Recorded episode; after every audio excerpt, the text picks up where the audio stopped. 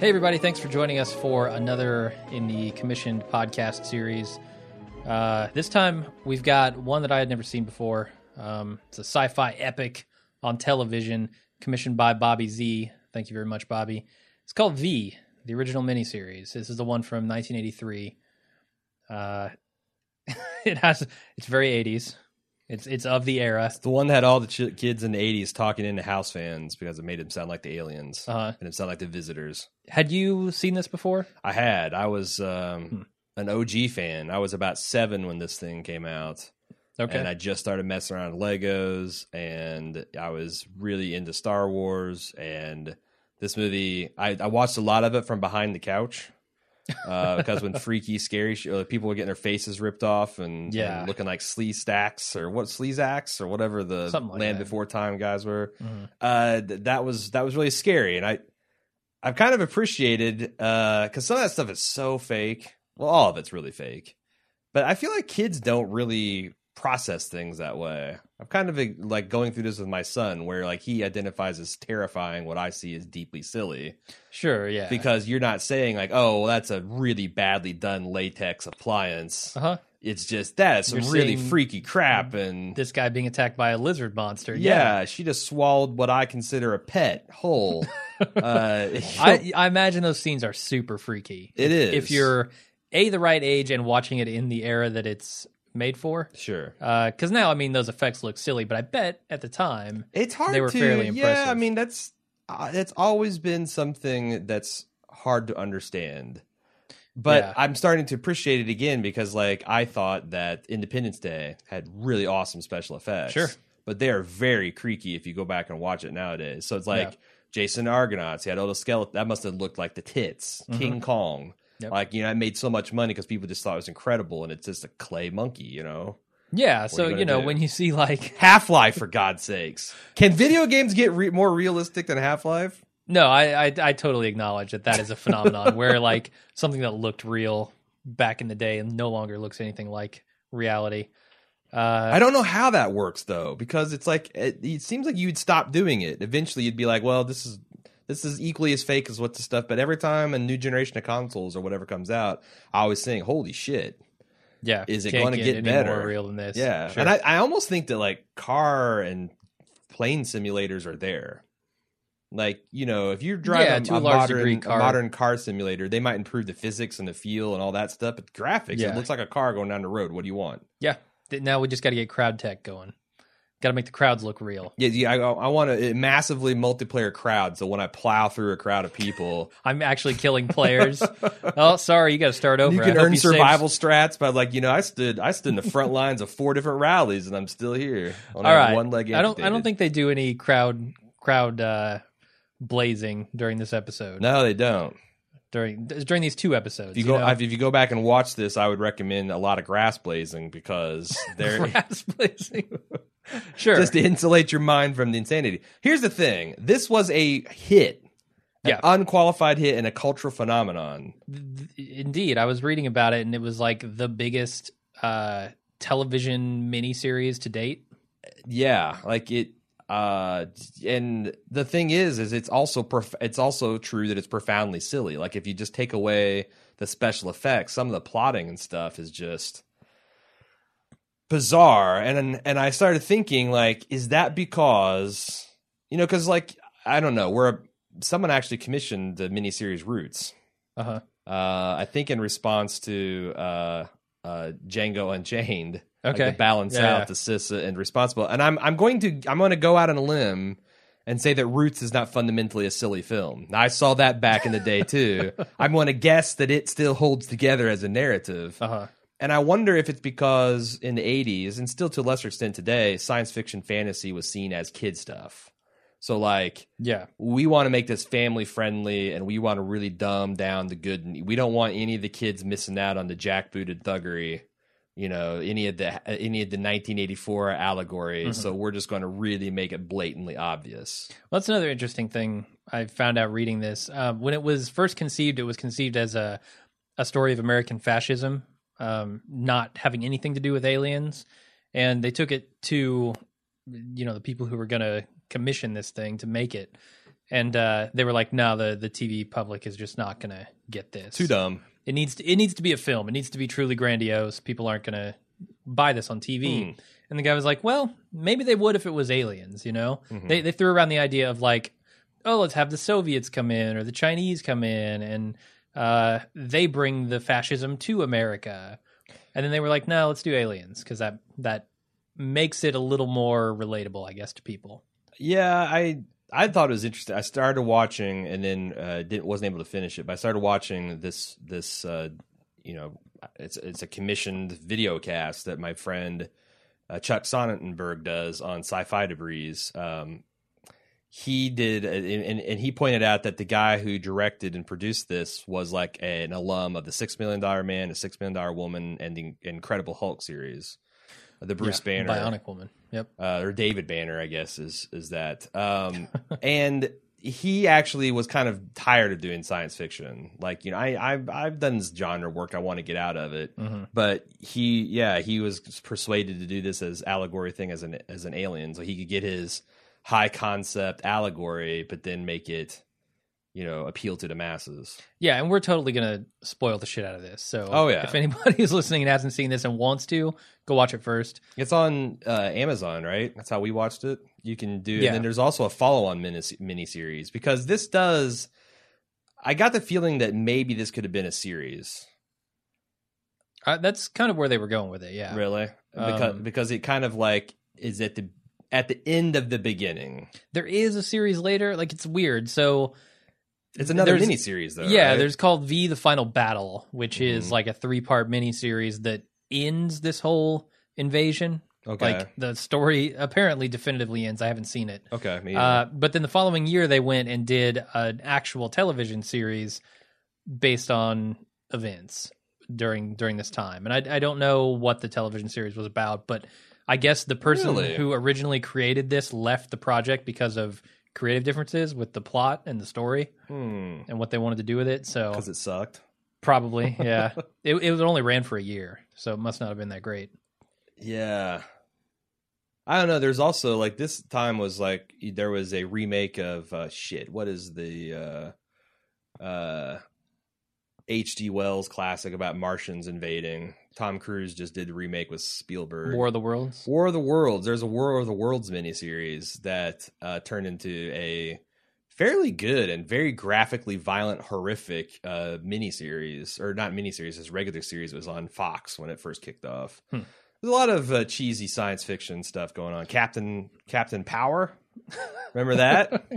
Captain Power. that had like a little, I had like a don't- like a, a NES type light zapper gun uh, add-on that you could buy in the toy store, and then you could like you know, there was like these really weird bright areas on the enemy armor, and you could shoot them with your gun. and It would score points. Yeah, like That's blended. kind of awesome. It was. I would have lost my shit. As a- see, my parents were poor. I couldn't afford it. My, my cousins up the streets' parents were both like you know dual income, one kid or whatever, uh, uh, and they both you know sh- they both made a lot of money, and so their kids had all the toys. So I would go up there and play Captain Power.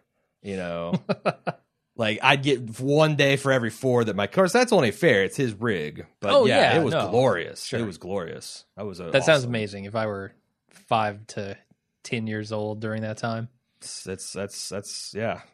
But yeah, this one this one came out a little too early for me. I was one year old when this thing was airing on Uh. TV, so infants don't really watch this kind of stuff. I got to say, Uh, I think we'd be remiss if we didn't dedicate this podcast to resistance fighters everywhere. yeah, all of them, All future, past, and present. from El Salvador to America to You know, whether you're a, whether you're a renegade scientist oth- or to, to other planets, to other planets. We're gonna, we're you know, universal Sure. Here. Uh,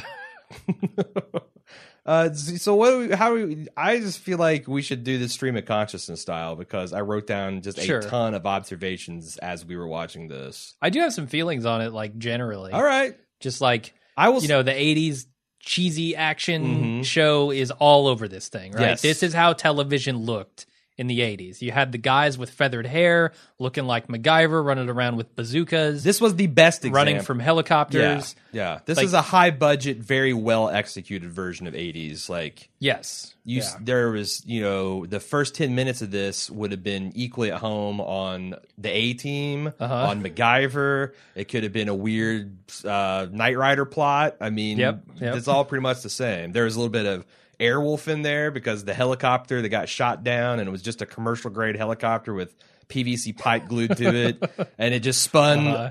over the horizon, and then a big ball of like as you cannot explode a helicopter, not No, even a model one for this kind of budget. Yeah, I guess this was made for like 13 million bucks, which This is a shit ton of money. It's for- pretty big for TV back then. Yes, it was. I mean, yeah, as you pointed out, and it shocked me, that was essentially Star Wars budget. Yeah, Just a Star couple Wars was like ago. 10 million Yeah, 6 years before this. yeah, And that's the other thing, right? Like this story I feel like is better than it has any right to be, given that it's a miniseries produced for television. But it cribs so much of its stuff from fiction everywhere else, right? 1984, Brave Star New Wars, World, it War cribs the World. look and feel. Yeah, Like just in a lot of ways it borrows from from everything in pop culture. And I think that's that's probably smart. Okay. You know, given the budget, given what it is, stick with uh, what works. There's also I feel like every 45 minutes the the the the thing paused to give an Emmy speech. Like someone would have like a five minute, very overwrought soliloquy about Okay. rights or freedom or family or like your your your brother dying and how you couldn't handle it, and you could just see that like on the Emmy submission. Yeah, I think this works better if you're not familiar with a lot of those works, right? Like Uh. if you've read 1984, what does this have to offer? It, Mm, other than the invasion stuff. If you've seen Star Wars and read 1984, sure, what are you doing watching this thing, right?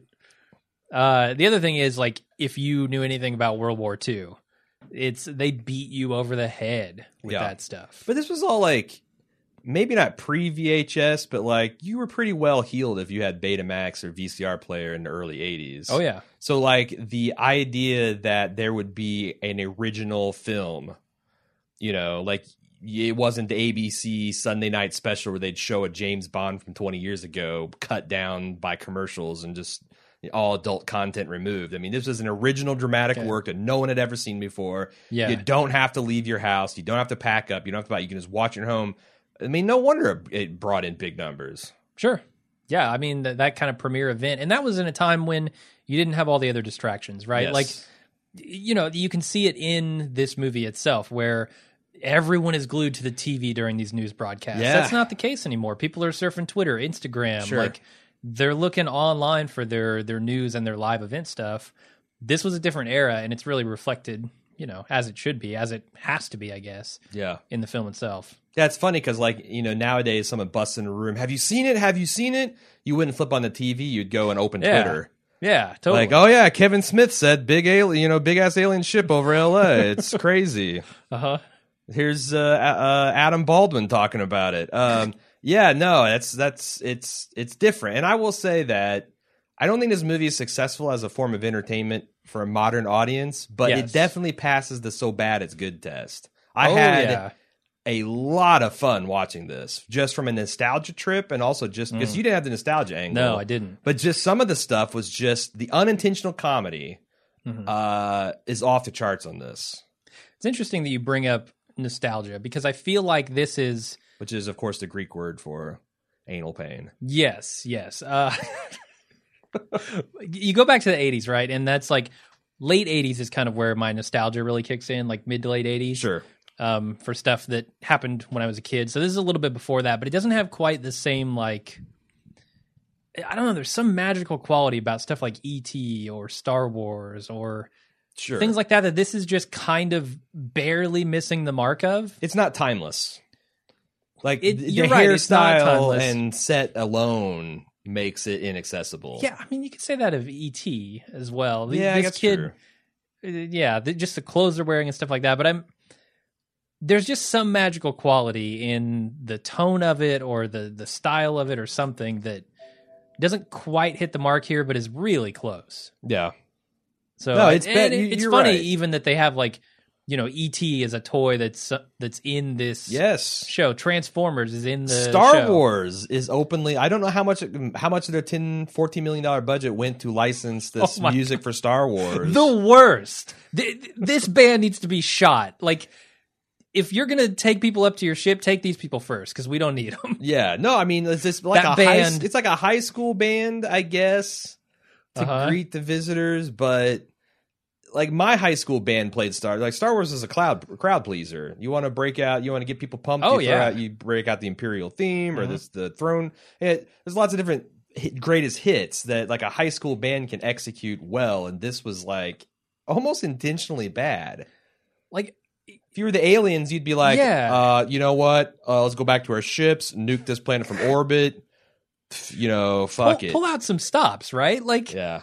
You don't just get the local junior high band to play this thing. You bring in a good band. Yeah. Yeah, yeah, yeah. They didn't bother. They were just like aliens, whatever. Send in uh, the junior high troop. I don't, I don't sure, care. sure. No, we got the you know San because this happened in San Francisco, right? We got the. I'm Uh-huh. sure there's a San Francisco orchestra, like professional Yes, symphony Absolutely, orchestra, there is. a pop orchestra. We get in there and have them crush it. If we want to do something as stupid as play Star Wars, Yeah, I, I gotta imagine that's kind of an insult to aliens, right? Like, yeah. It's like such a bourgeoisie. Low class white trash, like like from Earth. Uh-huh. Like if if this is our version of Earth, it would have a Confederate flag pla- pasted over. It would have a mullet. Our planet would have a mullet, a trucker cap, uh, denim sleeveless jacket. Yep. It would be chewing tobacco. Uh, it'd be blaring Molly Hatchet. I mean, that's the kind of planet we are portraying ourselves as by playing Star Wars for, for aliens. Yeah, yeah. It seems really silly, but I, I just wish the I just wish the performance was better sure. of that song. I would have John- enjoyed it. John Williams would not have licensed that music if he'd known No. what had been what it'd be reduced to. God no. Or maybe he did. I didn't know Johnny Williams in the '80s. Maybe he was just boozed and coked up all the time and thought it was hysterical. Maybe. Uh, what do you think of the the beginning of this, where we we don't see any aliens yet? We're kind of in El Salvador with this resistance movement, Yep. uh, being attacked by these helicopters, and uh, Mike, the the lead cameraman for this whole the the celebrity journalist cameraman. Yes. yeah, he's caught up in the action. He's a war reporter. Yeah, and I, I feel like that's solely to set up. First of all, it's it it's a full throttle, like in the immediate middle of some ass kicking action. Mhm. So it really grabs you by the nuts to start with, and also later on, I think it establishes his credibility as a resistance fighter. Like it's essentially It does, him yeah. Doing all the action, more or less, and a bunch of eggheads. Yeah, and why he'd be so brave in the face of this danger. you Yeah, know? like if it was just a journalist and he starts, you know, sneaking on the alien ships and cracking heads and stuff like that, you'd be like, "What the hell?" Yeah. But since he's a war, like you know, he's he's a, a war reporter or a Mm-hmm. war journalist or whatever the hell he is actually is. yeah. uh, Today, if it- you buy it, like if if they were gonna make a remake of this, they'd have like Shane Smith out there, who the doing hell is his Shane thing. Smith? the the Vice guy, the guy who started Vice. oh, see, I don't. I don't to- know. goes to all these countries. I'm not that into Vice. Yeah. Uh, I'm not that into Vice either, but uh, yeah. I, the problem with this, so it starts off. There are a couple of bad things right off this, right off the bat here. Right, it's it's totally 80s action, but Mhm. you've got uh, I I don't know what this guy is like. His friend here is just kind of running around with him. He's not holding the camera, See, I thought he was the cameraman. I thought so he too, was the on on air personality, but, but he doesn't clearly hold later the camera no. at all. He's like his producer. Like Yeah, field, he's the field producer. telling him what to shoot or something. Like, Something like that. I, I don't know what it is, but he's he takes off in the truck with with both of them in it, and he's driving through the water. hmm Like there's a clear beach on the the side of them, and he's running away from a helicopter that's shooting at them in in two feet of water. And this this battle helicopter is chasing this one pickup truck Uh-huh. with two dudes in it when there's a whole village full of armed resistance that they still presumably are pacifying. Yeah, So that was odd. that is odd. Maybe they think they can come back, make a second pass. Uh, the other thing that I noticed here, so like the helicopter, you know, goes in for the kill, but they decide uh, they get scared off by the ship that's coming in. Uh-huh. And I'm thinking, man, so he just risked his life, went to all this trouble to get this footage, and then this alien ship comes in and completely nullifies all yeah, the you're not going to hear anything about the Sandinistas yeah, or whatever. Nobody's going to give gone. a shit about your Gone. helicopters and explosions. Yep, gone. And that shot is a shot that really anyone can get, right? Sure. Like anyone in any of these If cities you have a where there's a Polaroid hovering. and you're within 50 miles of a major city, you're going to see one of these Yeah. big ass aliens. So that's a real bummer for this guy. He starts off like getting scooped, basically. Let me ask you this. Yeah. How much worse is Independence Day after you've seen this movie? Because a lot of the G Wiz drop your jaw visuals they just shamelessly ripped off from V. They totally did. Um, yeah, Independence Day is still an entertaining movie, but that's about all it is. Welcome to Earth. That's all I can say. Frankly, that's all it ever was. You know, Yeah. there's nothing interesting about Independence Day. That's probably a true statement. I mean, maybe the banding together of humanity is the only interesting concept Right. in that film, but it's also present here. Still, America, but still, humanity be fucked if it wasn't for Americans. Oh, of course. we yeah. figured this shit Our out. We ran it. Our president. our president, crop dusters. Our president ran up the alien's asshole himself. It's our Uh-huh. Mac products to hack their computers. Just thank. You're welcome. you're welcome once again, world. So yeah, I mean this is this is very uh America centric as well, right? like despite all the stuff where oh they're broadcasting in all these languages and stuff, Right. the apparent only resistant move resistance movement happens in America. Yeah. I mean, I I, I think they make lip service that like we have to make contact because if we're doing this, other do. intelligent people must be doing it, and we need to work together. Yeah. Also, as a tickle because like they have all this um, stuff from all over the world, like you know reactions from all over the world, Japanese people and and Brazilian people and German people, and like the people on are watching this in America, Mhm. and they like show the big alien mothership over Big Ben or par, you know Parliament building in in the UK, and one of the doofuses says, "Hey, look, it's London." like that's the incredible thing on the television Uh, not not the fact that you've got these giant stadium sized ships over every US. It's like, oh look, it's the River Thames. the, the Uh, Queen lives there. yeah. Uh, what does she think about this? I Yeah. yeah, that's pretty funny. What do you think of the eight year old uh, or maybe six year old nakedness? Oh yeah, child nudity and and public lewdness that abounds in this Yeah, in this show. Ah, I thought it's startling that I don't know. the kid maybe- looked a little old.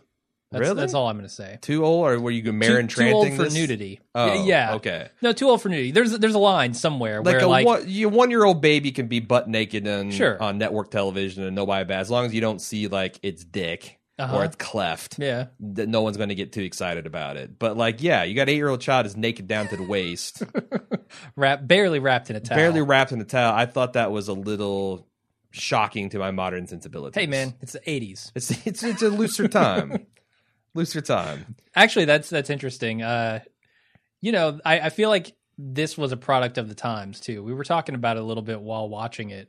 Like, I wonder why the scientists in particular are are picked out here. Yes, the scientists are because so like you know when you go back and you watch Philadelphia about Tom Hanks's persecution as a gay man and Yeah. the AIDS scares and everybody thought oh you hug him you get AIDS you you you come to the uh, conclusion as a modern audience that like wow 80s America had a huge homophobia problem Sure. Uh, like like pale in comparison to what we're talking about now like just the fact that you could be a homosexual uh, or have AIDS or be anything openly was just on the face of it shocking and repelling. Yeah, and it's hard people- not to go to the conclusion that like 80s America had a problem with scientists because they were the allegorical scapegoats. Yeah, seems like it. At least in this. Uh, but you were talking about like the Cold War and how that probably weighed heavily on. I don't because I was an adult, so I don't know. But I'm I'm, Yeah, I'm putting either. myself in that position. I'm thinking, okay, a lot of people see, uh, you know, war and the pr- omnipresent threat of global nuclear war and like the space race and all that. Those are all. Yeah. You know, science. Science wasn't as good of a guy. It was the one that brought about the, dis, you know, the Shiva the Destroyer and Sure. uh, Oppenheimer and all that stuff. Like I, I Mhm. wonder. Whereas now everyone's pretty much you know, unless you're like a religious fundamentalist, you see science as an ally and like you know a great thing that's improved life for everyone and i think that like in the 50s and 60s when science was all new and everything was like jetsons and like we're right Yeah. around the corner from fly like 80s is where the apathy like oh man We we're- didn't get any of the awesome stuff we were we're promised. not, we're not flying cars and i Yeah. think i might uh, the whole planet might go extinct tomorrow if someone gets drunk and pushes the wrong button Yeah. this is this sucks So that's This- pretty understandable, right? this is yeah this is bullshit and it, I don't know. I mean, it's it's obviously a ploy by the aliens to eliminate one of the uh one of the bigger possibilities of resistance, I guess. I yes say, um, it- you know, if scientists are able to find out that these are lizard people, maybe do something with heat. I guess is what they well that's the thing like was the thing that the would be scientists were the, the things that they were suspicious of them seemed silly like you know the big smoking gun was that they eat mammals uh huh, and they are actually lizard people under skin but and and also that they can survive extreme cold that was like what science was like huh this doesn't this seems evil and i'm like why if you know it's stealing like the stealing the water. That's- That's that's, that's- where I draw the line, right? But that's the thing. That's that's standard Federation tactic. You go make first contact with the planet. You know, pre-warp civilization. You put on the cloaking belt that makes you look just like them, and you hide Okay. out in little little. Yeah. You know, and you observe them like a primitive tribe. Like I feel like that's you don't want to blow their minds. yeah. Like as as thinking human beings, if you found out that oh these are actually lizard people, but they're trying to make themselves look as much like us to be relatable, that's not Uh-huh. evil on the face of it. If they're eating Sure. mice and gerbils, okay, that's weird. But they also Yeah. came from a faraway star. So like I feel so a lot of this stuff is so heavy-handed and so uh silly in a lot of ways and I, I go back to the idea you know that they didn't even want to make this for tv because it would be too highbrow too high concept for for people to Yeah. follow Yeah. and they had to go in and say like all right well people are dumb so we're just going to go with they eat mice Yeah. and that's going to be freaky enough to get everybody Sure. working like rooting for the humans and Sure. against these aliens You guys eat mice a lot. That's that's, that's sick and depraved. These fucking weirdos. Yeah, or guinea pigs like Yeah. that. Yeah. I thought it was interesting too that like just the fact that the human the, the the visitors looked exactly like us. Yeah, And they had like that's the other thing. Like I feel like modern day science fiction does a much better job of making things look alien. Mhm. And maybe we can thank H. H. Geiger for that. Or is it HR? HR Geiger? Human Uh, Resources? uh, yes, I think so. Okay. Uh, the famous hu- human resources person Geiger. Mhm. Uh, I, but like these starships looked unmistakably human. I don't know what They I do. mean by that, but like, you know, it's like it looks like a a, a, a minivan concept. These shuttles, Yeah, like And you they know, wore- your standard cockpit, and they wore clothes with, with, with boots and and, f- shoulder Uh-huh. flaps, and like everything was very you know Nazi esque right off the bat. And Oh, I'm thinking like I mean, this down to the symbol they use is, Yeah. is a fucking swastika. It's like a binary version of swastika. Yeah. Now, I think it's interesting that if you know, like t- if tomorrow these shuttles landed and they purported to be aliens and they looked like they did, Mhm. we would be like, no, this is bullshit. Like this is fake. This is some kind of April Fool's thing that CNN and MSNBC and Fox have gotten together for Yeah. someone. It would be days before I would believe it. Just because I think we're conditioned to think that if we ever make alien contact, it's going to be nothing like us. I wouldn't assume so. No, I would assume it wouldn't be anything like us. Um, I don't know. I mean, what are you going to do on a TV budget, right? Well, I don't think it's that. I think it's because you can make crate, you can make weird. I mean, look at the Star Trek's Horta. You can make a glob of latex look recognizably, un, you know, unmistakably non-human if you have the imagination. I just don't think that's what they were going for. This is all Mhm. thinly veiled allegory. Yeah, First. obviously. Yeah. Sure. And I mean, uh, the World War II stuff is just all over the place here. Uh, but the whole the, their their premise is that our planet is screwed up environmentally, Yeah. and we need stuff from your planet, and we'll give you stuff. My first thought is, so you've come from light years away in these vast starships, but your planet is so screwed up that you can't help it without our help. Why are you giving us like you know what can you possibly tell us that's going to help us out? Oh yeah, like, Like, we'll if you're give you that all of our if you're that progress. good, then just terraform or reptile form your planet and be done with it. or like, That was the first sign of evil in my mind.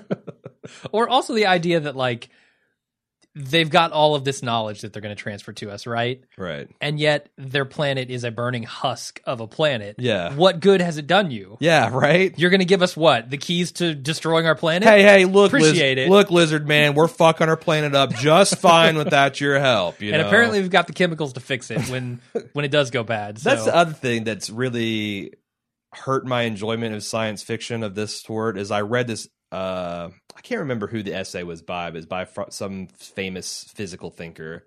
Um maybe it's an Asimov, but he's like there's never going to be an alien that comes to invade our planet to steal resources. Cuz uh, do you need water? There is millions of Earth's worth of water out in the Oort cloud that they would have gotten to, you know, like comets are nothing but ice. They need, you know, do you need oxygen? Do you need like everything is just abundant out in space? The fact that you'd go down to a gravity well and pull it out and ship it off is just preposterous. sure. Just Like we, min- we we have plenty of resources in this solar system for almost infinity human lifetimes. We just having a trouble getting to it. sure harvesting it. Yeah. But I thought that's like the whole premise of they're going to come to steal our oceans and ship us off as a source of meat is preposterous on the face of it. Yeah. I don't know. And why they need any of our cooperation. That's the other That's thing. Like I mean, I guess it like I think they're trying to just like to ease it, to, to Yeah. make make it simpler for them. yeah. Like do you do you want to go shoot the animal or would you rather have like you do you want to go out and shoot a powerful bison bison or a elk or a tiger that might gore you or you know as as as as as good as we are at killing there's still an element of danger would you rather just take cows that you can herd into a corral Mm-hmm. to think they're going to get fed or milked or whatever and then you know captive bolt them in the head and there you go you got steaks Yeah, honestly, I don't have a lot of problem with the concepts in this. I think the core of it, the story, is actually pretty compelling. Um, just from, I feel like they covered a lot of bases with Mm. with this invasion. You know, they they, and granted, a lot of them are 1984 World War II bases. You've got you know stuff like the Hitler Youth in mixed in there. Um, the the guy who's lived through World War II in the concentration camps and has seen all. who I secretly think is an alien as well Why? because because of his egg shaped head. Like that is that He he, is he's a yeah. cone head. He, He- is he an really objective is. cone head. I don't. This guy's skull morphology. I've never seen anything like it. I've seen on newborn babies Uh-huh. that's been like nine hours in a birth canal. But that shit usually smooths out. They they need to Like what- try his- and rip his face off, see what's under there. Yeah, like his mom, for whatever bizarre reason, forced his head into an, a, a leg's egg container for the first three years of his his youth. And well, it was is- the eighties. So. I think that's more of in in his day. Mhm. That's more of the '60s. Maybe she's some kind of Oh, weird uh, sure. hippie shit. Yeah, but I, I like that. I, I thought his was one of the more compelling characters Sure. in this whole story, and the stuff that had that he had going on with his grandson, um, Yeah. and and even his son. You know, his son didn't appreciate Yeah. the stuff that he'd been through, the This is- trials. This is, scary shit. I don't want to go against this powerful thing.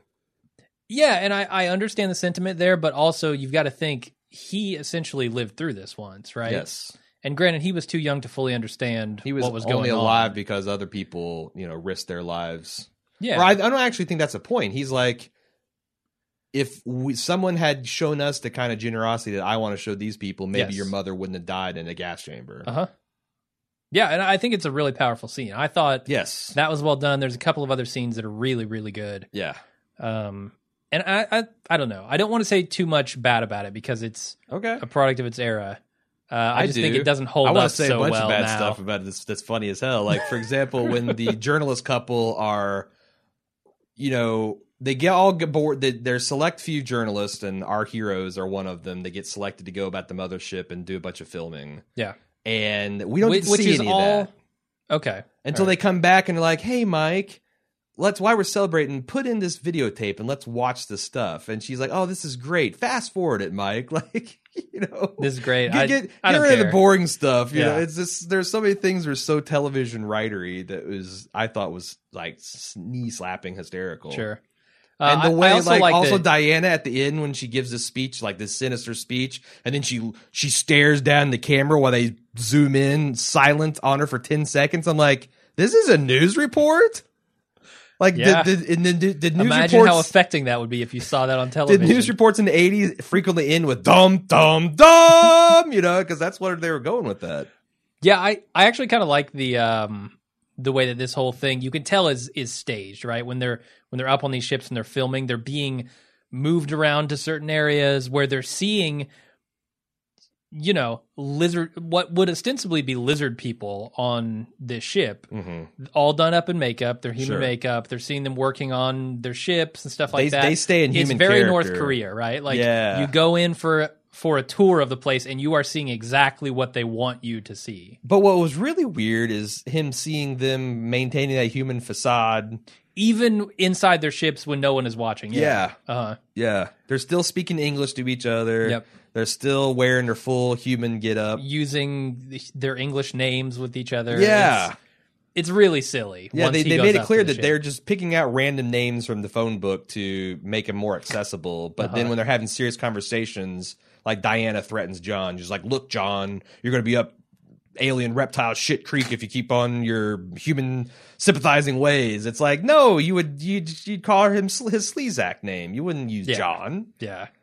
Ah. Uh, the other thing, I, I don't know if this was a saying at the time or if they were trying to make it a saying, but when they go get on that ship, Uh-huh. they go to like four or five different points of view here watching the TV, and everybody says good luck. Mm, Everybody, like four or five times. Hmm. I don't know I if they're trying to make that. that a thing or what. I didn't notice that. I did notice uh, a lot. Speaking of costuming, like and set, the '80s is kind of like the '70s in that you know there's certain timeless periods. Like I feel like there's certain looks from the '50s and '60s. Like Don Draper Uh-huh. is going to look cool in the '80s and the '90s. Like, he's going to look strikingly handsome, and you know that's like a very good look. Yeah, yeah. That's like look that's that's essentially timeless. It hasn't you know hundred years back, hundred years forward is probably going to look okay. Uh-huh. The 80s is not like that. And No. in particular, like I was looking at some of these women who are clearly supposed to be hot, and Mm-hmm. I'm thinking, I can't see past extreme feathered hair, what has to be just like cement level hardness hairspray Uh-huh. and ridiculous clothing choices and makeup choices and makeup, too. yeah. Uh-huh. Like, you know, they're the one of them like, oh, it's like she like came out of like a I don't know, a river or something. She got really wet. So like she didn't have any makeup on, her hair was slicked back. I'm like, wow, she's suddenly attractive. it, it's weird that like Yeah.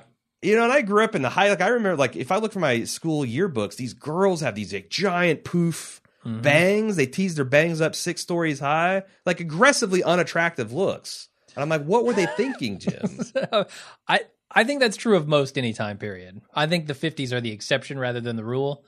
Uh, I think s- if you go to like cutting edge fashion of the day in Hmm. in Hollywood in uh, the modeling scene, I think all that stuff is going to look really silly.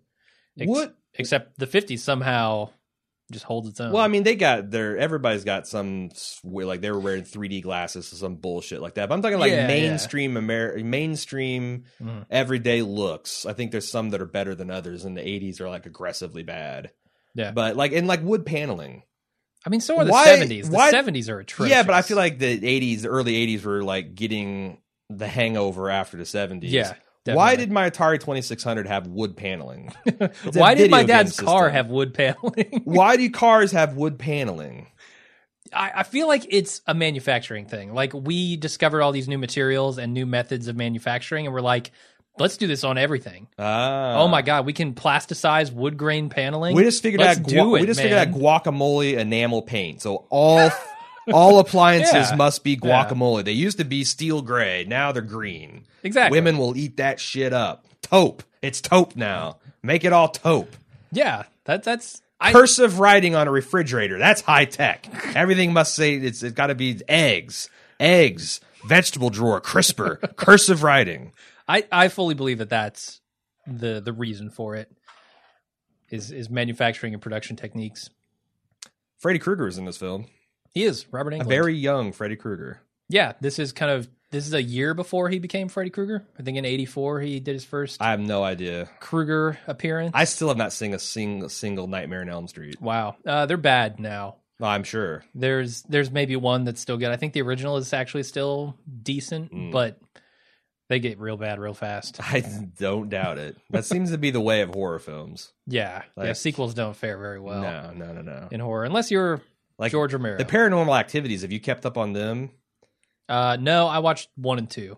One was really good. One is fantastic, Two yeah. was shaky. They, I, I think I watched three and four last Halloween, and it's like, ter- they're just terrible failures of what they're trying to do. Yeah. What are you going to do? Um, I don't.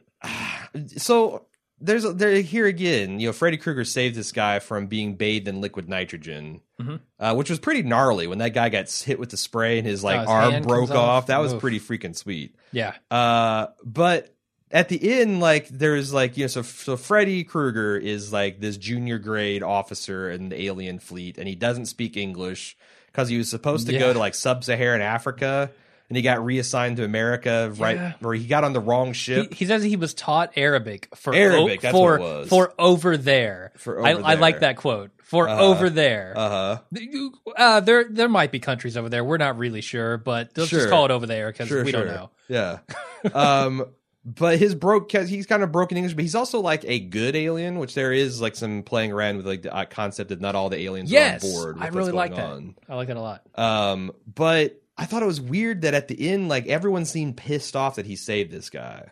Like I understand the alien guy because he's like, man, you're Huh. you're you're exposing us for being super strong and super powerful and like being able to resist cold. This is not cool. But why Mhm. was the construction worker who's kind of played as broadly racist or speciest? Uh, why was he so outraged at being saved by the guy? Like I, I, don't guess know. I don't I'm- get. I'm I don't know sure I why really it's sinister to find out that, like you know, like say you're at a dinner party and alien like reaches for salt and his his elbow bends backwards. You're like, oh, that's weird. I can't do that. I don't think I would jump to Yeah, you know. hostile takeover. That's right. That's right. These no, people, I'm with you. That's these people are taking baths in liquid nitrogen. We're screwed. We're screwed as a species. Yeah, it's it's a fear of anything different, you know, Mm. and I, I feel like that's pervasive in this show and probably in most people's consciousness at the time, and I, probably to a large degree still today. I don't I don't think that's something we're over. Oh man, yeah. I I have this note on the teenage girl who falls in love with the, Nazi poster boy. Yeah, Robin. to the junior Nazi, the Hitler Youth's chagrin, Robin. Mhm. Yeah, her hairdo.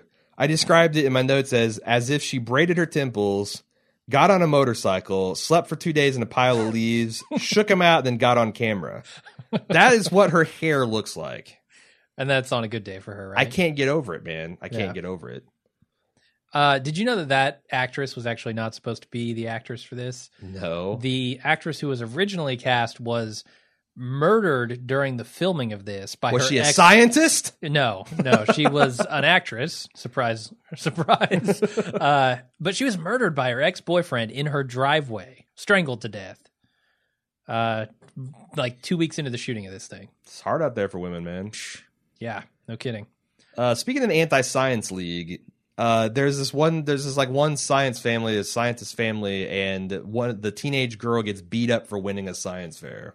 Yes, yeah, it comes back with a busted ass volcano Yeah, diorama. It's, I think I think kids that bring the volcano diorama should get their ass beat because that's just the most played out hokey thing you can bring to Yeah, science fair at this yeah. point. Uh, other than like, I don't know, a potato alarm clock or a, Yeah. light, a light bulb on a lemon, right? yeah, that shit needs to go. The whole uh, the the kid whose dad's an engineer that builds the the Van de Graaff generator and shooting lightning bolts that Yeah. needs to get out of there. Yeah. Like, let's just have like there's a couple things that should just put on the no fly list on science fairs. Mhm. So I'm going to say that it wasn't her that she's just butthurt because everyone busted up or played out volcano.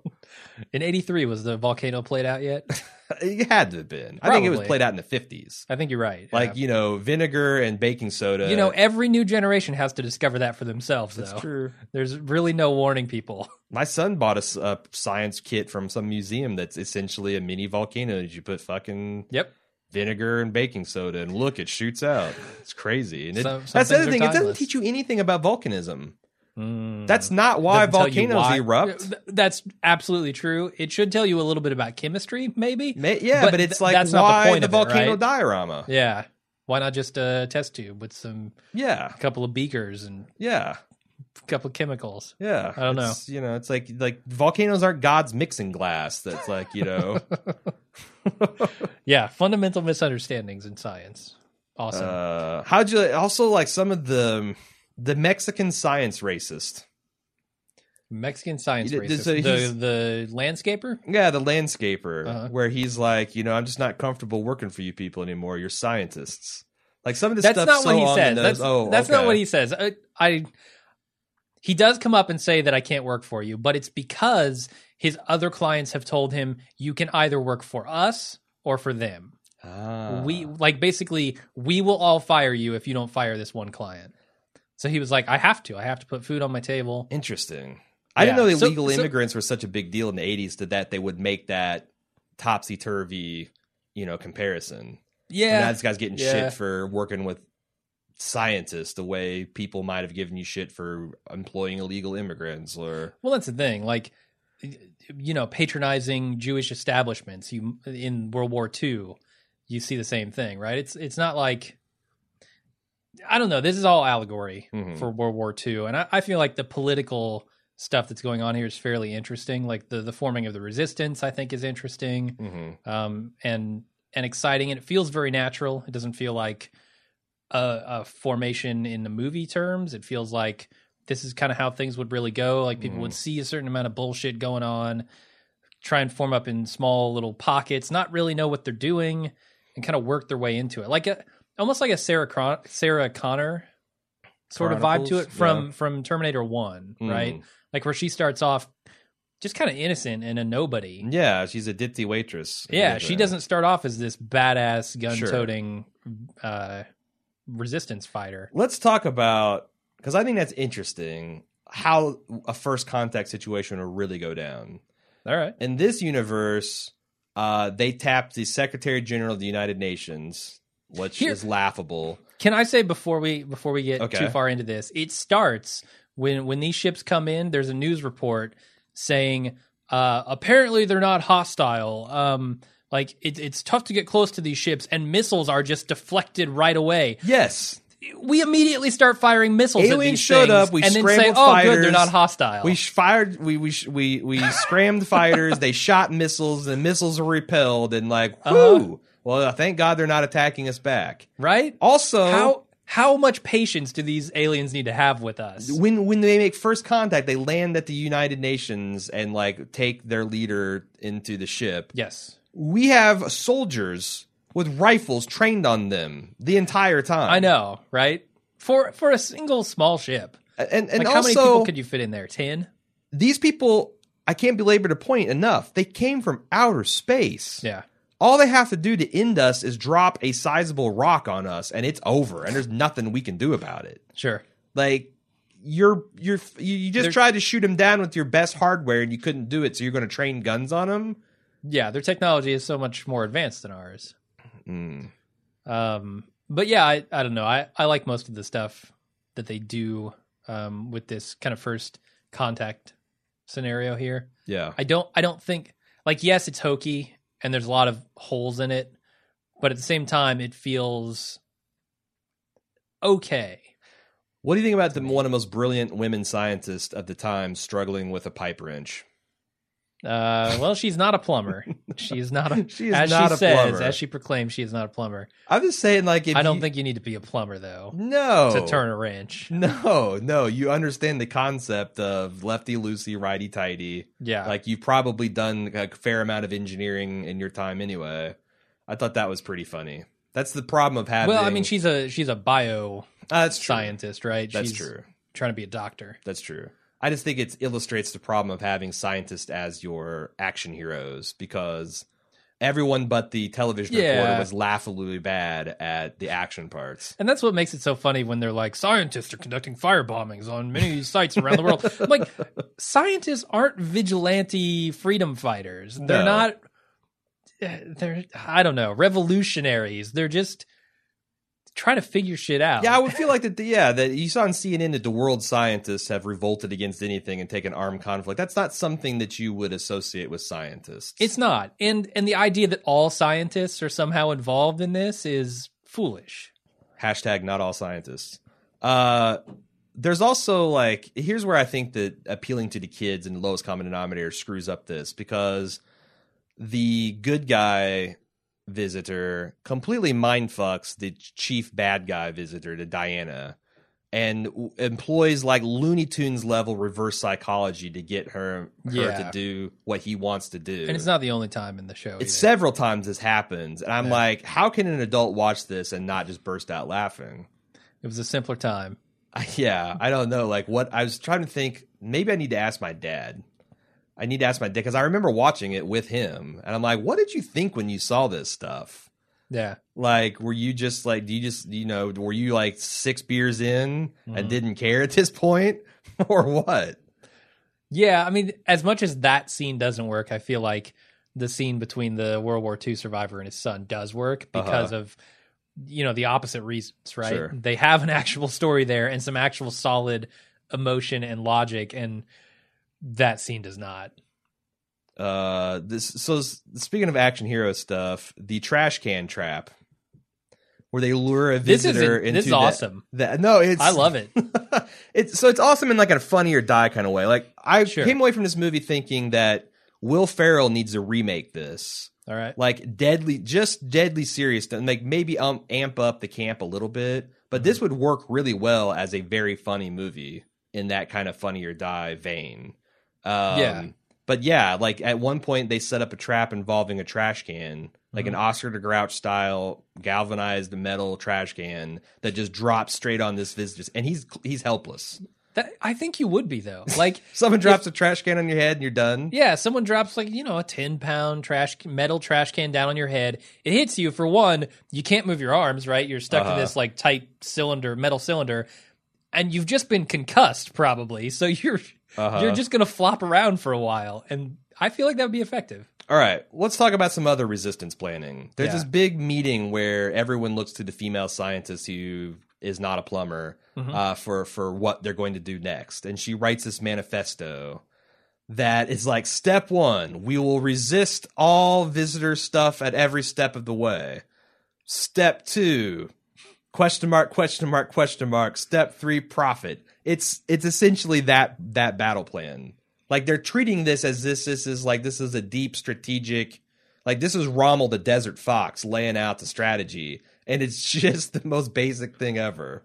Yeah, And I, I'm mostly with you there. You got the old lady resistance. We got women, old grandmas and walkers, uh, Yes. and also these shuttlecraft are just parked in on the street. They're parked in parking spots. Yeah, like like they're at meters. There, there, there's a, there's a visitor that's that his main job is to pump in quarters so they don't get tickets. Yeah, yeah. And she walks by with her walker and she firebombs it. She pulls out the Molotov cocktail. Woof! Alien ships completely vulnerable to Molotov cocktails. They go up like Sure. they're made out of wicker furniture. yeah, no, they- they've got all that uh, carpeting on the insides. It just goes right up. The glue. What do you think of the Mirror Brigade?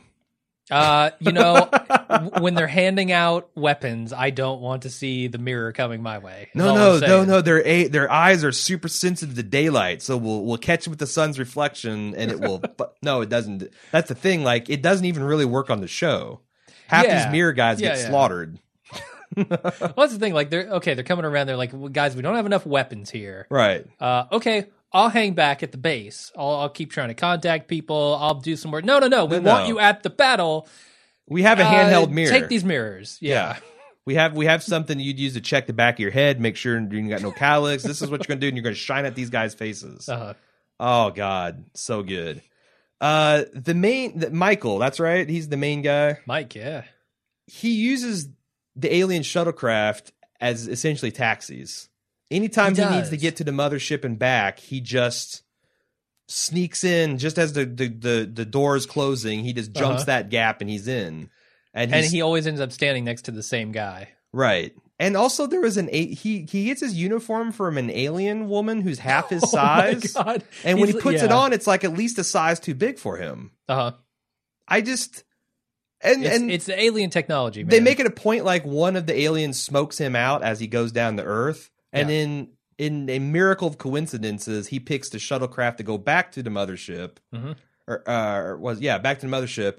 It's got the same dude in it, and he's standing right next to him. And the guy, so he I don't know how the hell he gets through a whole trip it's essentially sitting next to the, the guy who's a wanted criminal on the subway, and you don't recognize him. Yeah, and You're you staring had, at a wanted poster. He's sitting right beside you. You don't get it. and you had a few hours earlier been in an intense gun battle. yeah, you just you just had a running gun battle with this guy. yeah, unbelievable, unbelievable.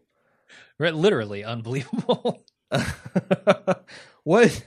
Okay, let's talk about the fighter, the the dueling shuttlecraft scene, okay, where you have like the, the, Mex- poor man's version of Star Wars battle scene here. Yes, you got the Mexican coyote who doesn't know how to work the, the the guns. You got Mm-hmm. the journalist who has never flown one of these airplane, one of these shuttlecraft before, but he watched on two previous trips the guy operating, so he knows it's good. He's he's fine, Yeah. and he's out piloting these visitors who presumably have been doing this since they're 16 years old Uh-huh. or whenever they get licensed. and are trained. I mean, they're trained combat pilots in that hangar, right? yeah, but the guy puts on a Lucky Dodgers hat Uh, and and and wins the day. they just need C-3PO saying the odds to him, and it would be complete. Hmm. Yeah, I don't know. I just like the futil. That's that's the biggest problem I have with these genre things. Is I like the War of the Worlds because they made it pretty realistic that humanity was getting its ass handed to it, and what saved us was germs. Like, okay, that's actually very Sure. interesting. Mhm. Independence Day, the uh, the Falling Skies that you like. Uh, I, I just can't buy that a spacefaring race that can that can bend the physics of light to their will sure. and can you know synthesize matter from energy are going to struggle defeating us that's like that the gap between us and them is so much larger than the gap between like the zulus and the british expeditionary force all they had on Oh, them yeah. was like machine guns Mhm. and it was a brutal brutal slaughter like we had horses and rifles on the Indians, and it was a brutal, brutal slaughter. There's no Yeah. fucking way we're going to fight at the bottom of a gravity well, well and win. That's the thing. I mean, the the weapons are very primitive, right? I mean, you get shot with one of their weapons, and you're limping for a couple of Yeah, days. she, this woman gets shot in the in the in the hip, and you'd think Yeah. her pelvis would just be pulverized. Nah, she's Where where's the power behind those? Where's like area of effect weapons, right? Like, what are you doing with tiny little laser blasts? and I get it that they're the essentially not wanting to wantonly kill us because we're a valuable resource that they want to drag back to their homeworld alive and fresh. Uh huh. But still, when you're But when you send a task force to kill a cell of resistance fighters, that's where you want your heavy artillery, right? and you send three shuttlecraft to do it. Those like- shuttlecraft better be sure. we saw a single hangar of a single ship, and it had Yeah. like twenty shuttlecrafts. Like send the whole thing. well, they they were overconfident. They didn't realize That's the their weak. Literally their yeah weakness. the power of the human spirit. Uh, the other thing that was in full effect is television arguments, where like you have a very one-sided argument that just emotionally and psychologically and factually devastates the other side, to which they don't have any response to. Yeah. that never happens in real life. You get in Yeah. an argument with somebody, even if you're right, it ends up in a screaming match. And They don't. Yeah, they don't change their mind. They just they might change their mind a month from now. Yeah. when they've had a chance to realize how what an idiot they Es- are. especially rarely. especially the deep psychological arguments, Yeah. right? The stuff that's supposed to like leave you stinging after an argument just works immediately on television. I mean, there's rare instances where that still works. Like I've seen, like my dad can bring me up short as his adult child because I still have that dynamic of like when he says something, I shut up and listen, Uh, and he gets away with sometimes ending an argument with a single well placed word. but nobody, normally, normally it's fuck you, but dumbass. Uh, what's hilarious is because my dad, my dad is a piece of work. Uh, a couple weeks ago, uh, my dad brought. He's got this big fucking Dixie chopper lawnmower. Mhm. My sister just moved in this place. It's got like eight, eight, ten acres, and and her husband hasn't had time to get his Dixie chopper moved. So my dad came with a trailer and moved it. My girlfriend has never driven one of those like tank driven jobs. Yeah. So for sheer novelty value, I let her drive it around. My dad said to go park it in the middle of the yard. So I said, I modified that by saying, hey, park it in the middle of the yard, but park it on that tree so it doesn't get hot. My dad, and here's my dad loves to do this shit. He loves to give you non-specific directions and critique how you filled it out. So he comes into the house. Which of my dumbass children parked the fucking lawnmower in the middle of the car, in the yard? And then he was mortified to realize it was Cecily.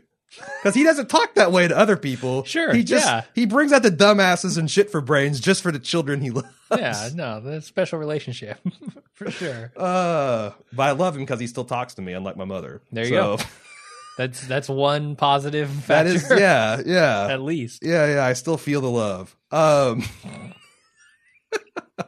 I think we're at the end of the movie. Is there anything else we want to say about this? For all the shit that I give it, I feel like it was decent, especially for the time. Like I don't I don't really have any fundamental problems with it. Yeah. plot wise. I mean, 80s television. Other than yeah, if, if you want to go the whole route of like, oh, their their technology could wipe us out immediately if they wanted to. Yeah, yeah, yeah. Sure, I buy that argument, but you know, most movies, most fiction cast that idea aside, Yeah. and if you're willing to grant it um, a little bit of leeway, I think the rest of the story holds up because it's mostly just cribbed from other places. Here's the thing. It's entertaining. Even today, Yeah. it's not entertaining the same way that it was back in the 80s, but there's some things you watch and it's just dreadfully boring. Mhm. or just deeply unfunny or shockingly racist or whatever. Yeah, Um th- this is this is entertaining both on just like 'cause some of the stuff like I was still impressed by some of the sets. hmm Uh the special effects not so much like the matte lines look like they were Yeah. drawn with a fat Sharpie marker. Like it's unbelievable how bad some of the compositing was. But the Yeah. sets are really still like, you know, better than TNG ever had. like when they're inside the big mail Yeah. and they're walking down, it's like something straight out of like a Star Wars budget or something you'd see today. I thought Yeah, I that guess, was still like- pretty good. the engine room of the the ships were uh, breweries, like with these big old tanks Mm. for beer and stuff. hmm Um, so yeah, it gives you know an industrial kind of feel to it. But you know, I'm talking more like the white injection molded. Oh yeah, You know, Well, that's straight out of like and the bulkheads. you know and- BSG, Star Wars. I mean, Sure. they're clearly aping those Sure. franchises. In fact, it might even they actually might be reusing some of those sets. maybe so. Like the place, I thought it was interesting. The place that the visitors landed looks Mm. exactly like the Velociraptor pins from Jurassic Park. To the It extent really does. that yeah. I wouldn't be surprised if they reused that set for Jurassic Park. Uh-huh. When Uh, they open when they open up the door of the ship, I yelled "Shoot!" her!" It's- yeah, Because yeah, it totally. Why like would that. you land in the Velociraptor pit? You could choose any part place on Earth. Yeah, That's Well, not well, covered in ocean. Well, they landed in front of the shitty junior high marching band too. So what are you gonna That'd do? be pretty crafty of us humans to actually say land here and it's right in the middle of a Velociraptor pit. there you go. Oh, they they probably just bro fisted with the Velociraptors and Yeah, their jig would have been yeah. up right from the beginning. Mhm.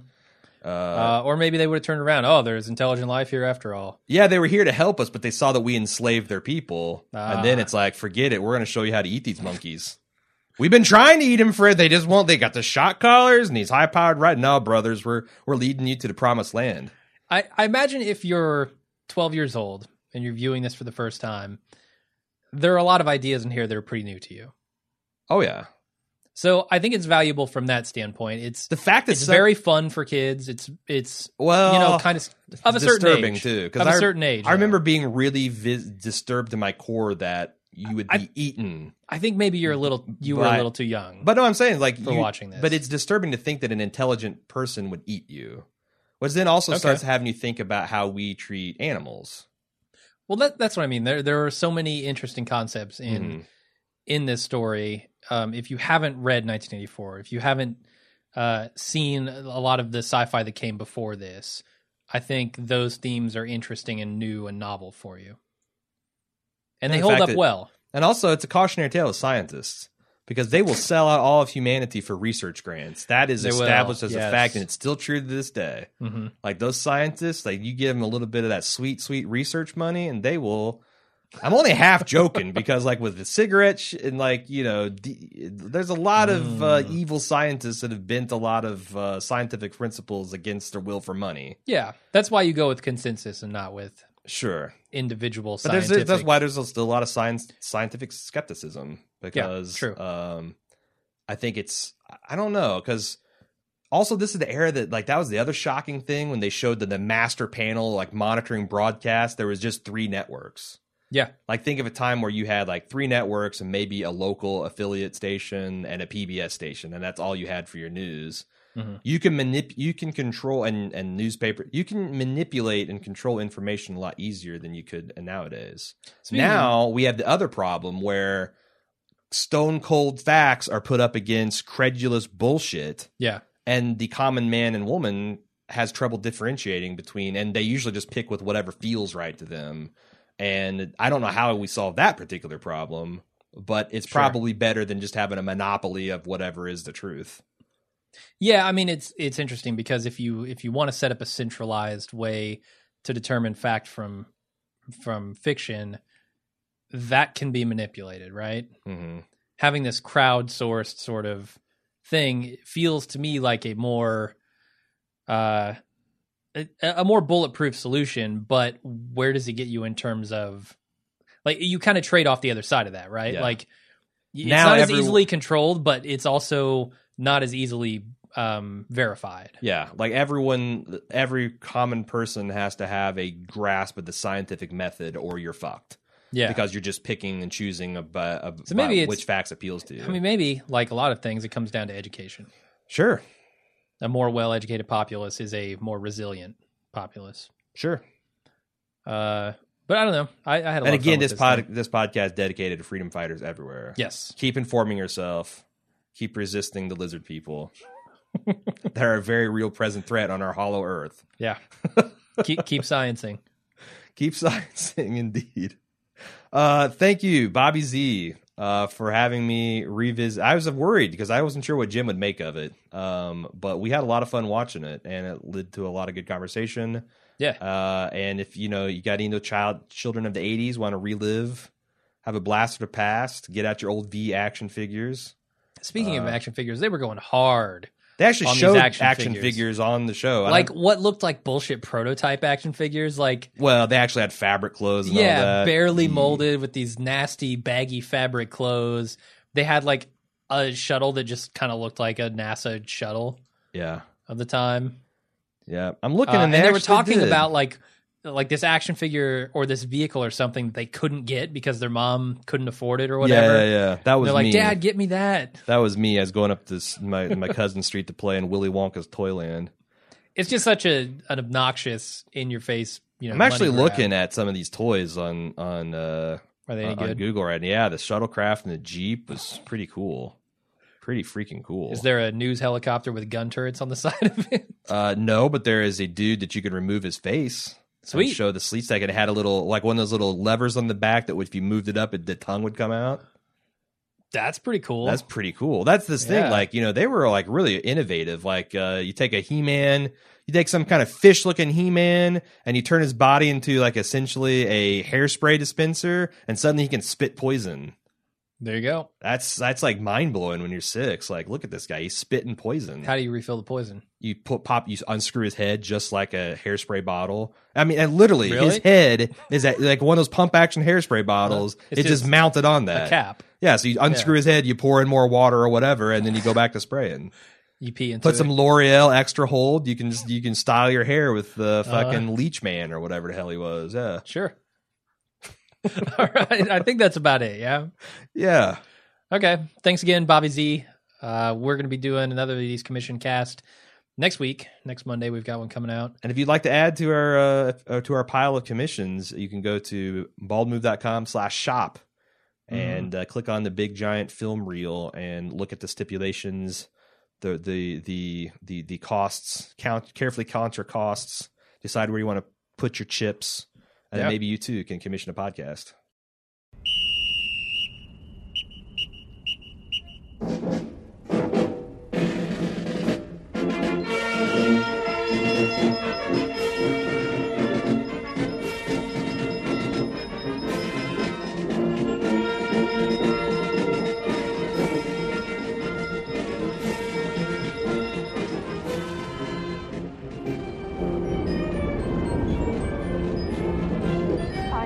I made you call up Richland? If we play our cards right, you could be a senior VP very quickly. It's been three weeks now since our first contact with the visitors. See Mike there? Yes. He said hello, but was very busy. I'm sure he is. This is a big event to cover.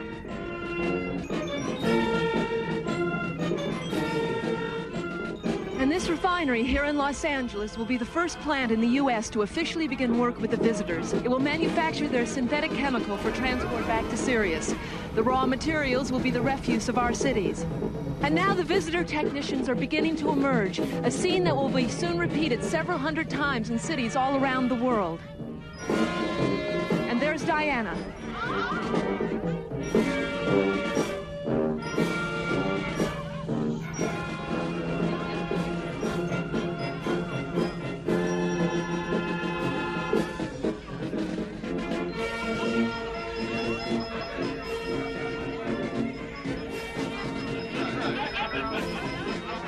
I didn't think they'd send so many.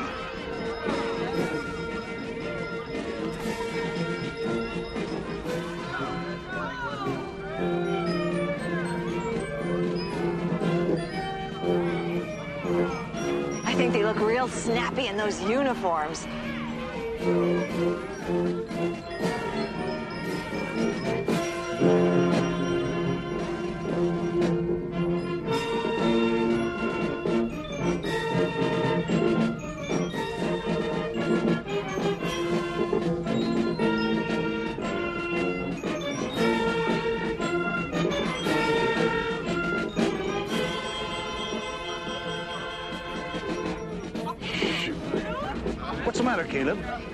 What's the matter? Man, look at all those guys.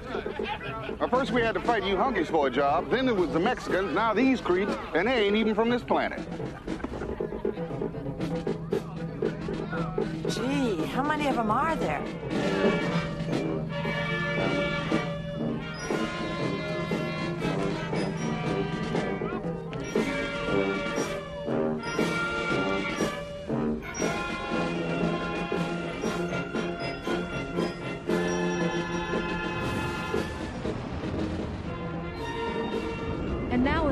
Shuttlecraft is approaching. Mike, how many of them are there?